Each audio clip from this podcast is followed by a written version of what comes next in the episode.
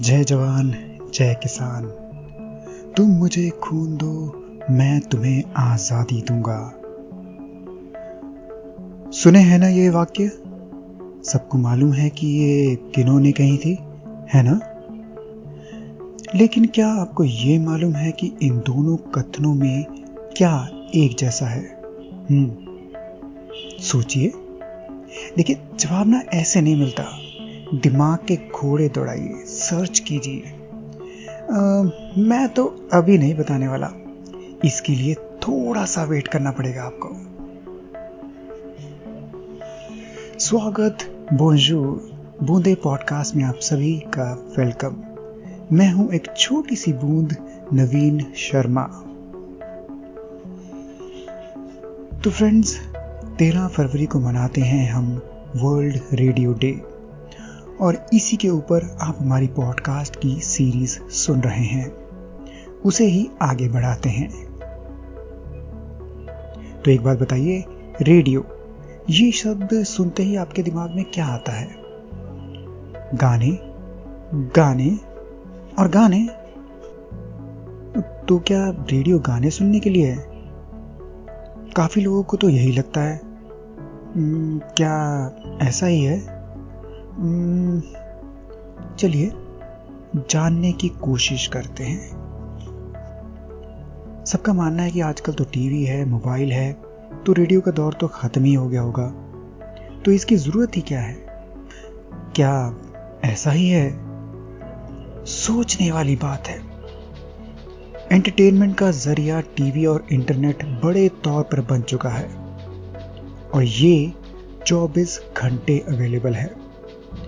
तो रेडियो की क्या इंपॉर्टेंस रह जाती है? हम्म, सोचने वाली बात तो है ये। कहते हैं किसी बात की तह तक पहुँचना है ना तो उसका इतिहास जानना ज़रूरी है।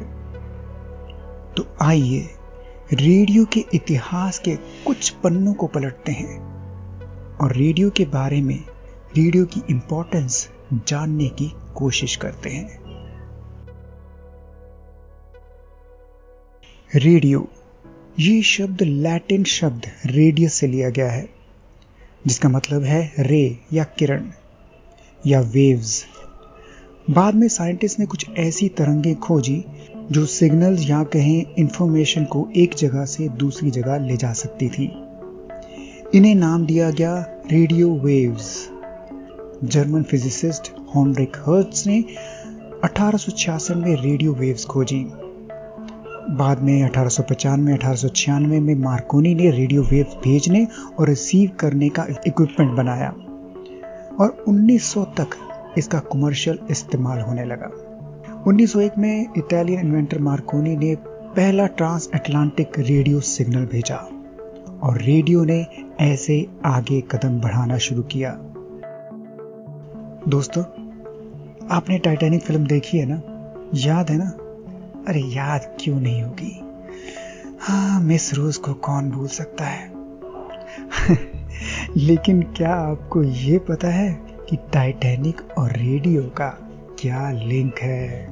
हम्म सुना है कभी आपने? हम्म? बताते हैं बताते हैं। R M S Titanic Rose और जैक। हमारा जैक तो ना बच सका, पर उसने अपने और हम सबके प्यार रोज को बचा ही लिया। पर क्या जैक नहीं बचाया था रोज को? hmm, मेरा जवाब है नहीं। हाँ हाँ बिल्कुल सही सुना आपने। रोज और लाइफ बोट्स में बैठे करीब 700 लोगों को बचाया था। मार्कोनी के रेडियो ने। हैरान हुए ना सुनकर? कैसे? अभी बताता हूँ। उस वक्त कई समुद्री जहाजों में मार्कोनी का रेडियो इक्विपमेंट लगाया गया था, ताकि मोर्स कोड के ज़रिए मैसेजेस भेजे जा सके। जब टाइटैनिक के कप्तान को पता चला कि टाइटैनिक डूबने वाला है, तब उन्होंने इसी मार्कोनी के सिस्टम के ज़रिए एसओएस, यानी सेव आर सोज मैसेज भेजने को कहा। और वो ऐसा करने वाला पहला जहाज़ था। उसी संदेश को पाकर ही कारपैथिया नाम का जहाज़ उन सभी पैसेंजर्स को बचाने आया। वो रेडियो सिस्टम मैसेज भेजना सब फ़िल्म में दिखाया गया है। नोटिस किया आपने? नहीं किया? आपकी गलती नहीं है। अगली बार मिस रोज से नज़र हटाकर एक बार इन बातों पर भी ध्यान कीजिएगा।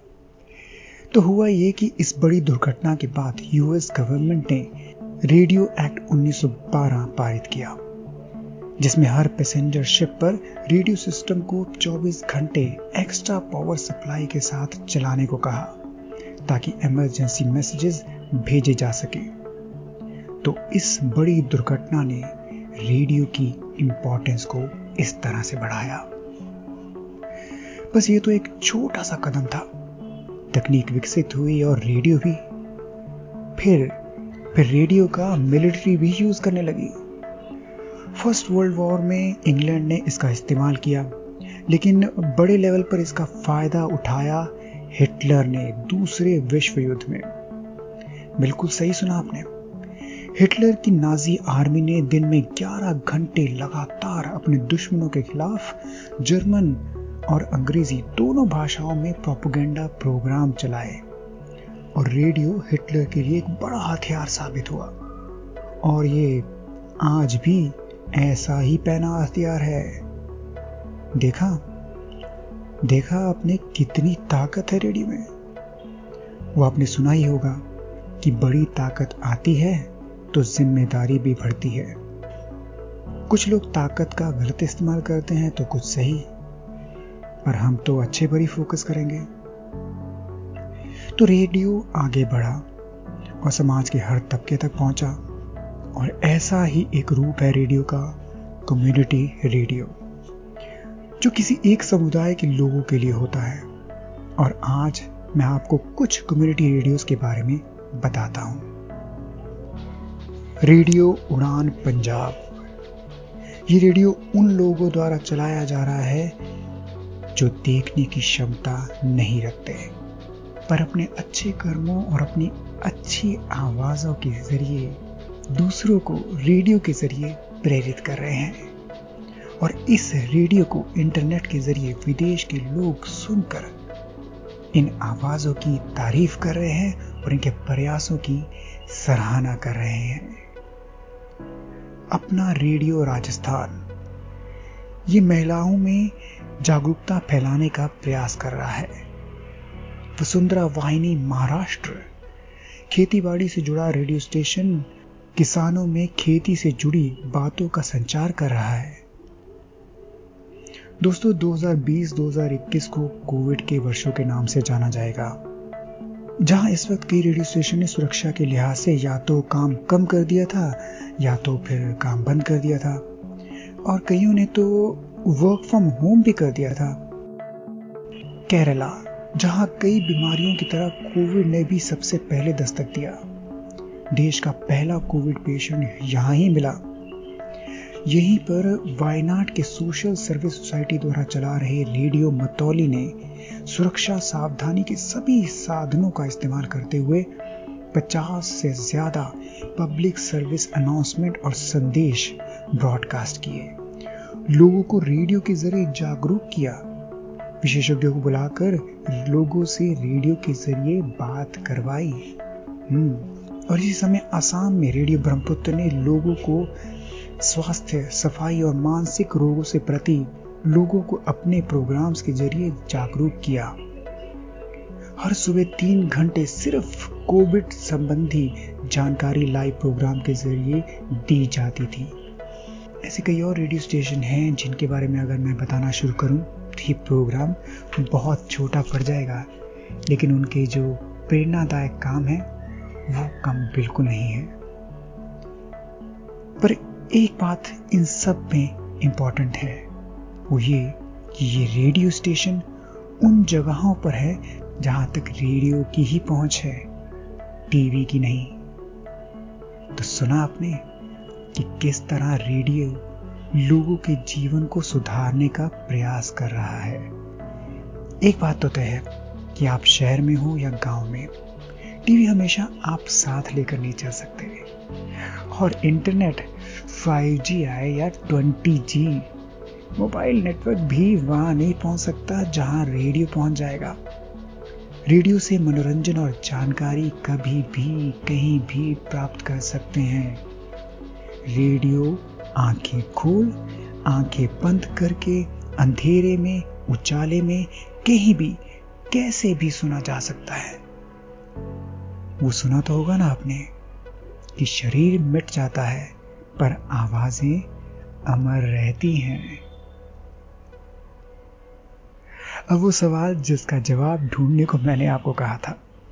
जय जवान, जय किसान, और तुम मुझे खून दो मैं तुम्हें आज़ादी दूँगा। इन कथनों में क्या एक जैसा है? ये दोनों कथन रेडियो में ही दिए गए संदेशों में कहे गए थे।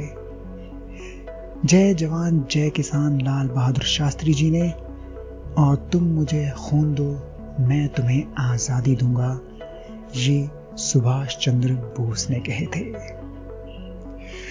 तो दोस्तों बताइए, कैसा लगा आपको हमारा पॉडकास्ट आप विभिन्न विषयों पर हमारे पॉडकास्ट की श्रृंखलाएँ सुन रहे हैं, लेकिन आपसे भी अनुरोध है कि आप प्लीज़ हमें सजेशंस दें, हमें बताएँ कि आपको हमारे पॉडकास्ट कैसे लग रहे हैं। क्योंकि आप हमें बताएँगे तो हम जान सकेंगे कि आपको क्या अच्छा लग रहा है और क्या बुरा। और फिर हम इसमें सुधार भी कर सकते हैं।